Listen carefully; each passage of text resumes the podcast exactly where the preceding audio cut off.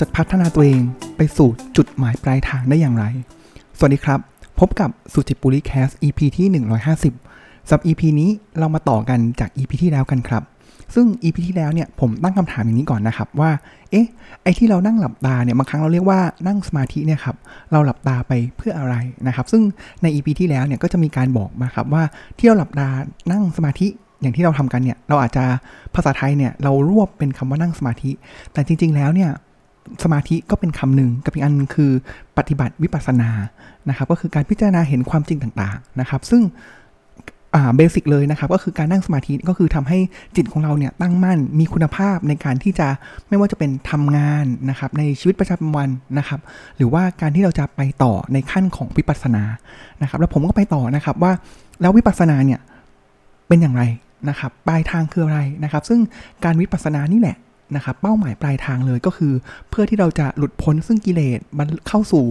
ภาวะนิพพานนะครับหรือว่าบรรลุอรหัตผลนะครับซึ่งสุดท้ายปลายทางเนี่ยไม่ว่าจะคำใดเนี่ยเหมือนกันนะครับแต่อาการนั้นเนี่ยที่ภาวะนิพพานเนี่ยก็คือตัวเราเนี่ยปราศจากซึ่งกิเลสนะครับซึ่งกิเลสเนี่ย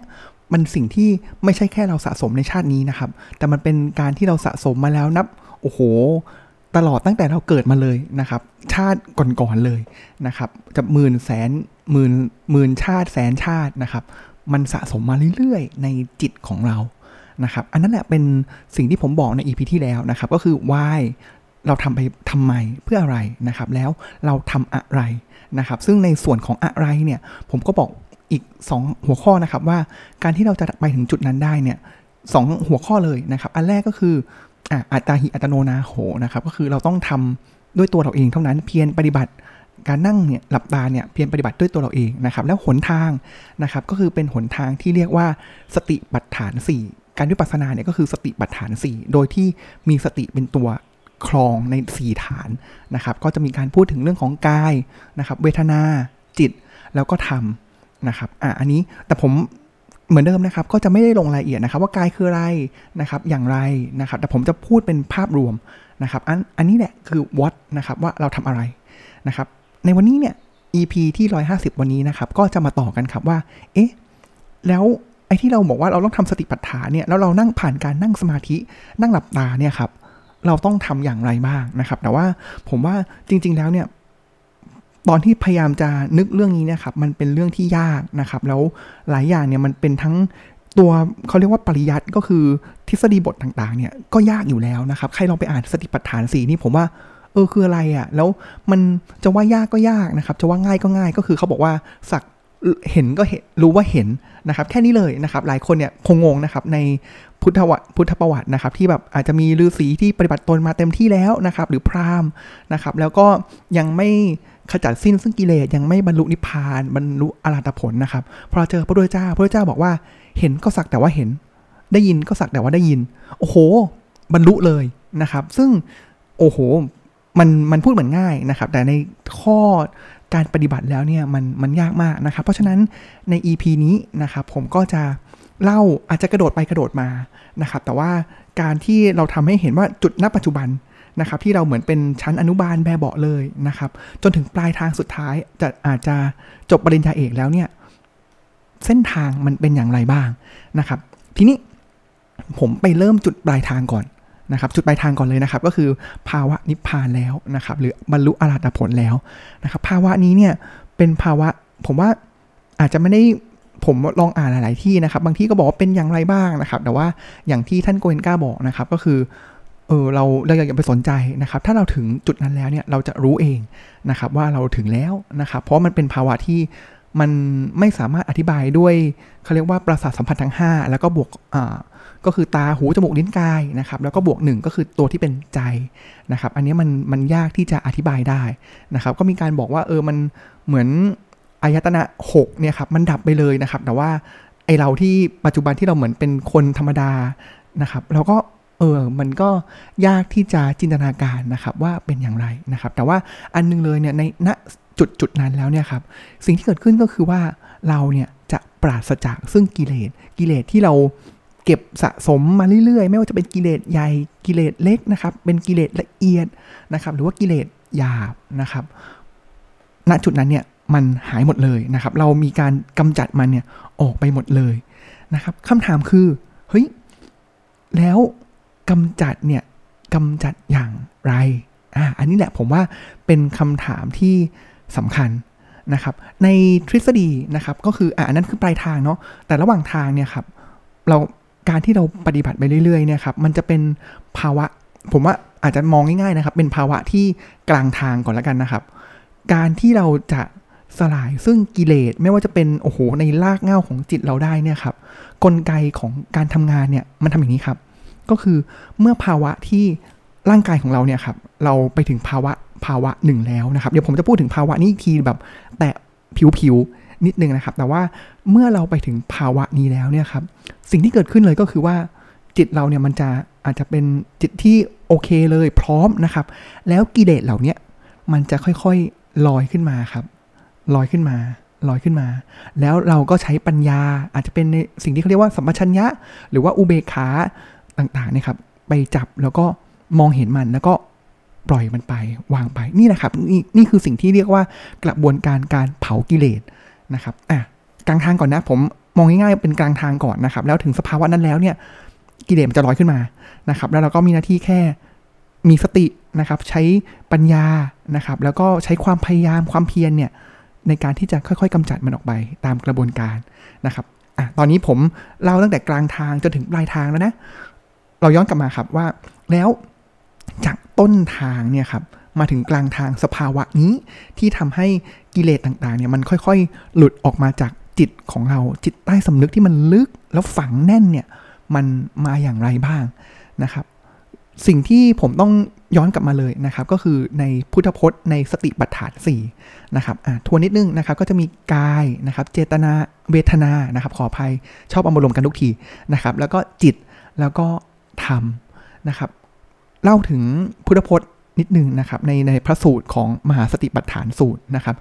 สิ่งที่ท่านพูดเนี่ยครับท่านพูดอย่างนี้นะครับ อาจจะมีคำบาลีนิดนึงแต่ว่าจะพยายาม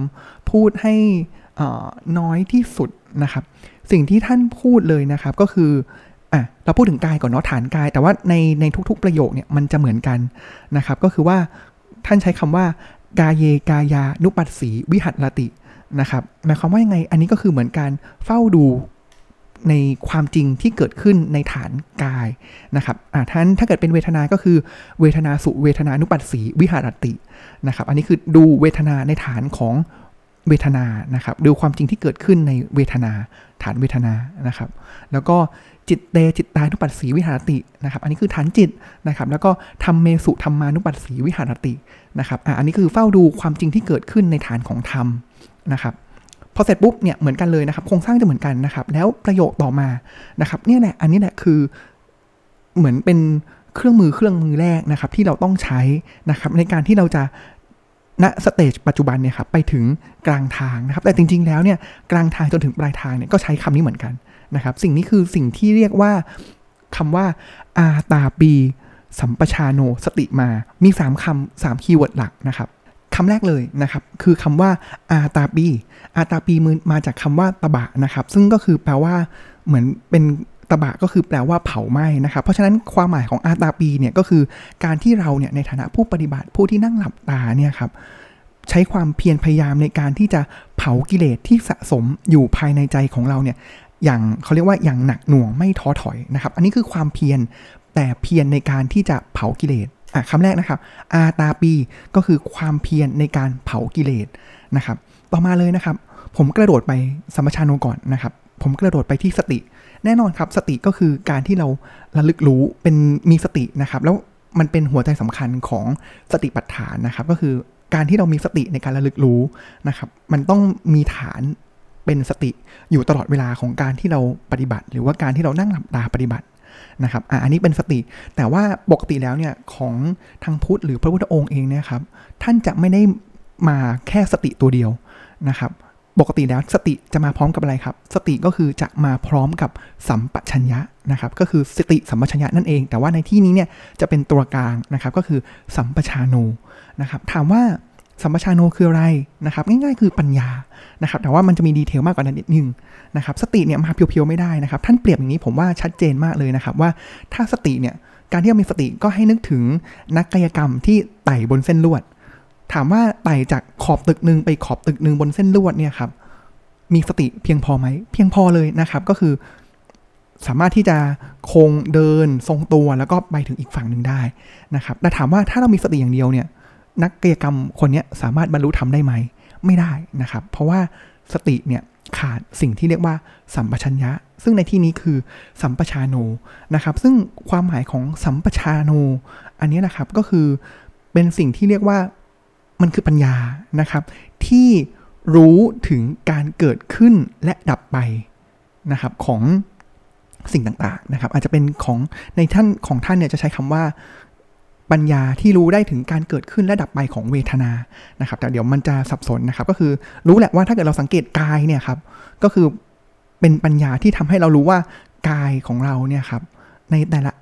โมเลกุลในแต่ละจุดเนี่ยครับ มันเกิดขึ้นแล้วก็ดับไป เพราะฉะนั้นแล้วเนี่ยไม่ว่าจะทำ ฐานกาย ฐานเวทนา ฐานจิต หรือว่าฐานธรรมเนี่ยต้องประกอบไปด้วยอาตาปีสัมปชาโนสติมาก็คือมีความเพียรในการที่จะเผากิเลส โดยใช้สติและปัญญา โดยที่ปัญญาเนี่ยต้องเป็นปัญญาที่ทำให้เรารู้สึก รู้ถึงการเกิดขึ้นและดับไปนะครับของสิ่งที่เราพิจารณาอยู่นะครับอันนี้แหละเป็น keyword นะ เพราะฉะนั้นเราต้องทำอย่างไรล่ะครับ ที่จะทำได้นะครับ มันก็เป็นเทคนิคที่แตกต่างออกไปในแต่ละ ฐานนะครับ เช่น ถ้าอย่างเป็นของ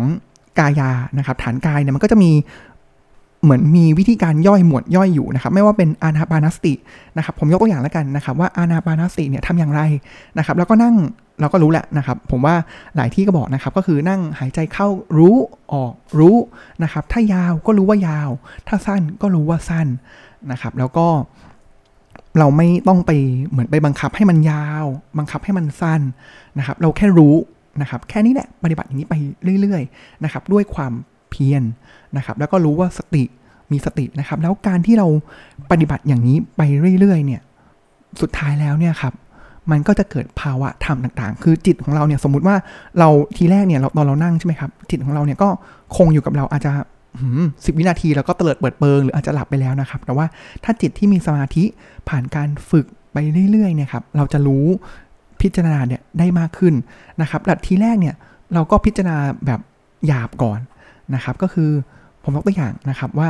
ทีแรกเราก็รู้แค่ว่าเฮ้ยตอนหายใจเข้าก็รู้ว่าทีแรกรู้แค่เข้าออกเข้าออกนะครับหลังจากนั้นเราก็รู้แล้วว่าเข้ายาวออกยาวนะครับแล้วหลังจากนั้นเนี่ยเราก็จะเริ่มรู้แล้วว่าเฮ้ย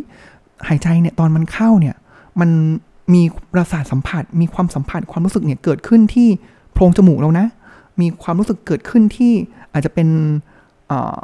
ริมฝีเหมือนด้านบนนะครับ ถ้าเกิดเป็นผู้ชายก็คือตรงหนวดแถวนั้นนะครับ เราจะเริ่มรู้มากขึ้นนะครับ นี่แหละมันจะเป็นสิ่งที่ทำให้เราเริ่มรู้นะครับ แล้วเราจะเริ่มเกิดความรู้สึกที่บริเวณต่างๆนะครับ แล้วก็ยิ่งปฏิบัติไปเรื่อยๆเนี่ยครับ จากหยาบเนี่ยเราจะละเอียดขึ้นละเอียดขึ้นละเอียดขึ้นเรื่อยๆ นะครับแล้วก็พิจารณาไปแต่ว่าอันนี้อาจจะไม่ได้ลงดีเทลนะครับอันนี้เราเริ่มเริ่มปฏิบัติไปเรื่อย ๆ แล้วนะครับ อันนี้คืออาจจะเป็นเรื่องของอานาปานสตินะครับ ก็คือดูลมหายใจนะครับ แต่ว่าถ้าเป็นอิริยาบถก็คือเรารู้แล้วว่ากินยืนเดินนั่งนอนนะครับเราทำอะไรอยู่บ้างนะครับ อย่างมีบางทฤษฎีนะครับ บางแนวทางก็คืออะเรายกมือแล้วก็รู้ว่าเฮ้ยเราค่อยๆยกนะอาจจะไม่ต้องบริกรรมว่ายกหนอก็ได้เนี่ยครับ เราก็เริ่มรู้มากขึ้นจนสุดท้ายเนี่ย เรารู้ว่ารู้ละเอียด มากขึ้นมากขึ้นมากขึ้นนะครับอะอันนี้คือพื้นฐานแรกนะครับ ขอไปต่อยนิดนึงนะครับ เพราะว่าอันนี้สมมุติว่าเมื่อกี้ใช่ไหมครับ เราผมปักตั้งแต่กลางทางไปจนถึงปลายทางแล้วนะครับ อันนี้ผมมาเริ่มที่จุดสตาร์ทศูนย์นะครับ อาจจะไปได้ครึ่งหนึ่งแล้วนะครับ ก็คือจิตเราเนี่ยเริ่มละเอียดมากขึ้นมากขึ้นนะครับ อาจจะเป็น 1 ใน 8 ของเส้นทางทั้งหมดนะครับ ทีนี้ต่อมาครับ หลังจากที่อาจจะผมอาจจะเล่าไปว่าเป็นสิ่งที่เกิดขึ้นนะครับแต่ว่าของจริงแล้วเนี่ยมันต้องเป็นสภาวะธรรมที่ที่ต้องเกิดขึ้นจากการปฏิบัตินะครับแต่ว่าไม่ว่าจะเป็นสภาวะหรือว่าเขาเรียกว่าเป็นสถานีต่างๆ ของการปฏิบัติเนี่ยมันจะมันต้องเห็นจากการที่เราปฏิบัติเองนะครับ แต่ว่าอันนี้ผมเอาในสิ่งที่พระสูตรมาพูดถึงให้เราเล่าให้ฟังนะครับ ทีนี้มันก็จะมีคำนี้ต่อครับว่าเมื่อกี้เราบอกว่า กายเยกายานุปัสสีวิหารติ สัมปชาโนอาตาปีสัมปชาโนสติมานะครับ ต่อมาเนี่ยมันก็จะมีพูดถึงเรื่องของมันจะมีอันนี้ดีเทลอาจจะเล่าให้ฟังเฉยๆนะครับ ก็คืออะดูกายภายนอก ดูกายภายใน ดูกายทั้งภายในและภายนอกนะครับ อันนี้ข้ามไปนะครับ ต่อมาเลยเนี่ยมันจะเข้าสู่สเตจหนึ่งนะครับ ที่จิตเราจะละเอียดแล้วนะครับ ละเอียดยิบมากขึ้น แต่ต้องผ่านการฝึกฝนแบบโอ้โห หนักหนาสาหัสนะครับ เขาจะใช้คำว่าสมุทยธรรมานุปัสสีนะครับ แล้วก็วยธรรมานุปัสสี กายสมิงวิหารตินะครับ แล้วก็สมุทยวยธรรมานุปัสสีนะครับ หมายความว่าอะไรเราก็คือ หมายความว่าเราเห็นการเกิดของสิ่งที่เราพิจารณานะครับ เส้นสมมติว่าเราพิจารณาความรู้สึกที่ผิวกายของเรานะครับ สิ่งที่เกิดขึ้นเลยก็คือเราเห็นแล้วว่าเฮ้ยจิตเราละเอียดมาก เราจะเห็นว่าความรู้สึกเนี่ยมันเกิดขึ้นมานะ หรืออาจจะเป็นความเจ็บปวดก็ได้ครับ ความเจ็บปวดเนี่ยมันเกิดขึ้นมานะ แต่พอเราพิจารณาไปเรื่อยๆเนี่ยเราก็จะเห็นว่าเฮ้ยแบบหยาบๆก่อนเลยนะครับ แบบระดับแบบเลเวลนาทีเลยเนี่ยก็จะเห็นว่าสักพักเนี่ยความปวดเนี่ยมันก็หายไปนะครับอันนี้คือวยะธรรมมา สมุทยะก็คือมันเกิดขึ้นวยะธรรมมาก็คือมันดับลงไปนะครับ แล้วถ้าเกิดจิตเราละเอียด มากขึ้นเนี่ยมันความปวดมันไม่เป็นความปวดปวดยาวขนาดนั้นนะครับ แต่ว่ามันคือเป็นความปวดที่เกิดขึ้นดับไปเกิดขึ้นดับไปเกิดเกิดขึ้นดับไปถี่มาก มันเหมือนกับผมว่าที่ชัดเลยก็คือหลอดไฟเนี่ยครับที่เราเห็นว่าหลอดไฟเนี่ยมันสว่างค้างไปเลย แต่จริง ๆ แล้วเนี่ยมันมันคือสว่างดับสว่างดับด้วยความถี่ที่มหาศาล ซึ่งนั่นแหละคือจิตที่เราจะเห็นในสิ่งที่เราพิจารณาอยู่นะครับอาจจะยากไปนิดนึงแต่ผมว่าเทียบด้วยหลอดไฟเนี่ยครับแต่ว่าอันนั้นแหละคือคุณภาพจิตที่เราฝึกจาก หยาบถึงละเอียดนะครับเนี่ยเราจะถึง stage นี้นะครับแล้วเมื่อถึง stage นี้แล้วเนี่ยครับสิ่งที่เกิดขึ้นเลยก็คือเฮ้ยถ้าเราพิจารณาร่างกายของเราเนี่ยเออมันเหมือนจริง ๆ แล้วมันเทียบได้กับวิทยาศาสตร์เลยนะครับ ก็คือถึงแม้ว่าร่างกายของเราเนี่ยมีหนังนะครับเข้าไปข้างในมีกระดูกที่มันแข็งนะครับ แต่ถ้าเกิดเราลงลึกเจาะลึกลงไปเรื่อย ๆ นะครับ มันคืออะไรครับ มันคืออะตอม แล้วในอะตอมเนี่ยมันจะมีนิวเคลียสตรงกลางถูกไหมฮะ แล้วก็ล้อมรอบด้วยอิเล็กตรอนที่โคจรล้อมรอบอยู่ถูกไหมครับ ซึ่งไอความว่างเปล่าของจากนิวเคลียสไปถึงวงรอบของมันเนี่ย โอ้มันมันว่างเปล่านะครับ เพราะฉะนั้นเหมือนกันเลยนะครับ วิทยาศาสตร์หรือว่าจิตที่เราพิจารณาไปเหมือนกล้องจิตของเราเนี่ยเหมือนกล้องจุลทรรศน์ตรงนี้เลยครับที่เราพิจารณาเนี่ยคือมันจะลงไปเรื่อยๆเรื่อยๆจนเห็นว่าเฮ้ย สุดท้ายแล้วมันคือแค่คลื่นร่างกายของเราเนี่ยมันเป็นภาวะธรรมนะครับ ซึ่งเอาจริงๆผมก็โอ้โหยังห่างไกลเหมือนกัน แต่ว่าผมพยายามเล่าให้เห็นจากศูนย์จนถึงสุดท้ายปลายทางหรือกลางทางนะครับ อันนี้เราจะเห็นว่าของร่างกายของเรา มันคือคลื่นความสั่นสะเทือนทั้งหมดนะครับ แล้วณจุดนั้นเองเนี่ยครับ ในพุทธพจน์นะครับ หรือพระสูตรเนี่ยเขาก็จะบอกว่าเราก็จะเริ่มเกิดการตระหนักแล้วว่าเฮ้ย ไอ้ร่างกายของเราเนี่ยที่เราบอกว่ามันเป็นร่างกายของเราเนี่ยจริง ๆ แล้วเนี่ยมันเป็นเหมือนเป็นเพียงแค่กลุ่มก้อนของฟองอากาศ กลุ่มก้อนของคลื่นเล็ก ๆ เท่านั้นที่ประกอบกันมาเป็นร่างกายของเรานะครับ แล้วก็มันไม่ใช่แล้วเราก็เกิดการคิดไปเองเนี่ยแต่จริงๆแล้วเนี่ยมันคือกลุ่มก้อนเล็กๆนะครับ ซึ่งมันก็จะเป็นการเริ่มจากอนัตตาเอ้ยอนิจจาใช่ไหมครับที่เราเห็นว่าการเกิดดับ แต่ตอนนี้เราเริ่มเห็นแล้วในสภาวธรรมนะว่ามันคืออนัตตาที่มันไม่ใช่ ตัวตนของเรานะครับ แล้วเขาจะไล่ต่อนะครับว่าพอเรามันไม่ใช่ตัวตนของเราแล้วเนี่ยผู้ปฏิบัติเนี่ยภาวธรรมตรงนั้นเนี่ยมันก็จะทำให้เกิดความเหมือนเป็นสภาวะที่ทำให้รู้สึกว่าทุกอย่างเนี่ยมันไม่คงที่นะครับ แล้วก็ไม่มีความจำเป็นเลยที่จะต้องไปยึดถือ หรือยึดมั่นถือมั่นกับมัน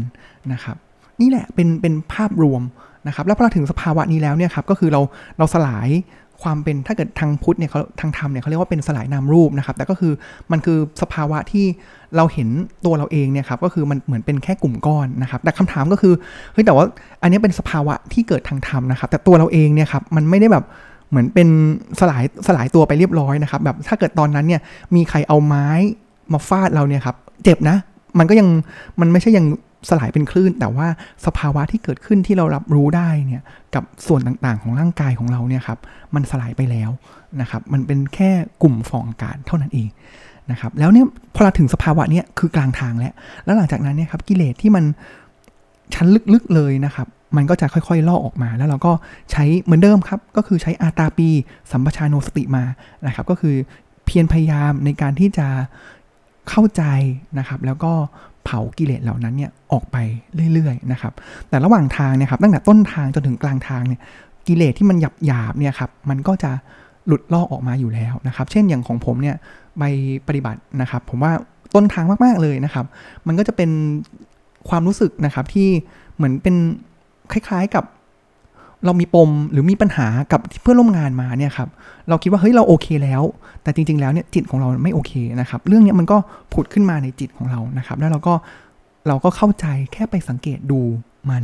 นะครับ ไม่ได้มีปฏิกิริยาปรุงแต่งโต้ตอบกับมันเนี่ยไอสิ่งเหล่านั้นเนี่ยมันก็จะจากความหนักต่างๆเนี่ยความร้อนลนในใจเนี่ยครับมันก็จะค่อยๆคคลายหายไป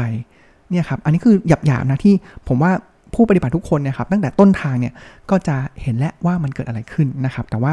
ปลายทางเนี่ยมันหลังจากนั้นไปเนี่ยครับที่เราต้องขุดลึกๆ หรือเป็นกิเลสที่มันละเอียดมาก ๆนะครับ หรืออาจจะเป็นกิเลสเช่น การมราคะเงี้ยครับที่มันมันถูกฝังใน DNA ของเราครับ ที่การที่มนุษย์เราจะสามารถดำรงซึ่งเผ่าพันธุ์แบบเกิดไปเรื่อยๆ ได้เนี่ยมันคือเรื่องของการมาราคาเพราะฉะนั้นอันนี้แหละเป็นกิเลสที่ฝังลากอย่างแน่นกับเราเลยเนี่ยครับ มันก็จะค่อยๆ ต้องใช้ภาวะจิตที่มันละเอียดแล้วสูงขึ้นเนี่ยในการที่จะเผากิเลสเหล่านั้นเนี่ยออกไปได้นะครับเพราะฉะนั้นผมย้อนกลับมาทวนอีกครั้งหนึ่งนะครับ คือถ้าเกิดเราบอกว่าเรานั่งหลับตาเนี่ยครับภาวนานะครับ หรือว่าปฏิบัติวิปัสสนา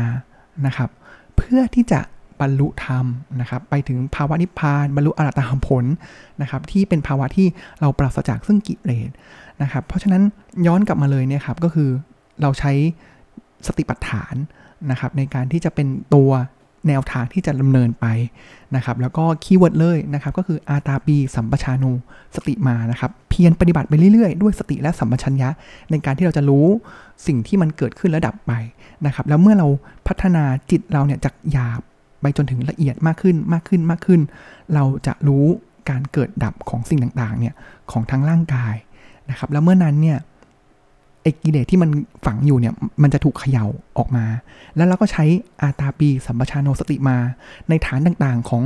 กายเวทนาจิตธรรมเนี่ยครับในการที่จะเผากิเลสไปเรื่อยๆนะครับ ซึ่งเขาพระเจ้าท่านก็ดีชาสามารถนะครับ ท่านก็ไล่มาอยู่แล้วนะครับ ว่าจากง่ายไปยากเลยนะครับ ก็คือกายเวทนานะครับ ก็ผมว่าเราเริ่มต้นจากฐานกายเลยนี่แหละครับ ที่มันใกล้ตัวเราที่สุดนะครับ แต่ว่าพอเราไปถึงฐานธรรมแล้วเนี่ยโอ้โห ท่านโกเอนกาบอกนะครับว่าไปถึงภาวะนั้นได้หรือในในคัมภีร์อภิธรรมนะครับ ก็บอกว่าการที่จะพิจารณาธรรมแบบธรรมจริง ๆ เลยนะครับ ต้องแบบ level พระอนาคามี สกทาคามี ซึ่งเลเวลที่สูงมากแล้วนะครับถึงจะพิจารณาสิ่งเหล่านั้นได้ ซึ่งมันก็ยากจริง ๆ นะครับ เช่นนะครับว่าในหมวดของของธรรมนะครับ เราต้องพิจารณานิวรณ์ห้าพิจารณาเรื่องของความง่วงนอน พิจารณากรรมราคะ พิจารณาความพยาบาท พิจารณาความสงสัย ความฟุ้งซ่าน แค่นึกก็นึกไม่ออกแล้วนะครับ หรือพิจารณาทุกสมุทัยนิโรธมรรคนะครับ ซึ่งเออพิจารณายังไงอะนะครับ แต่ว่าสิ่งเหล่านี้เนี่ยเมื่อเราพัฒนาจิตไปได้แล้วเนี่ย เราก็สามารถที่จะทำได้นะครับ แต่ว่าผมว่า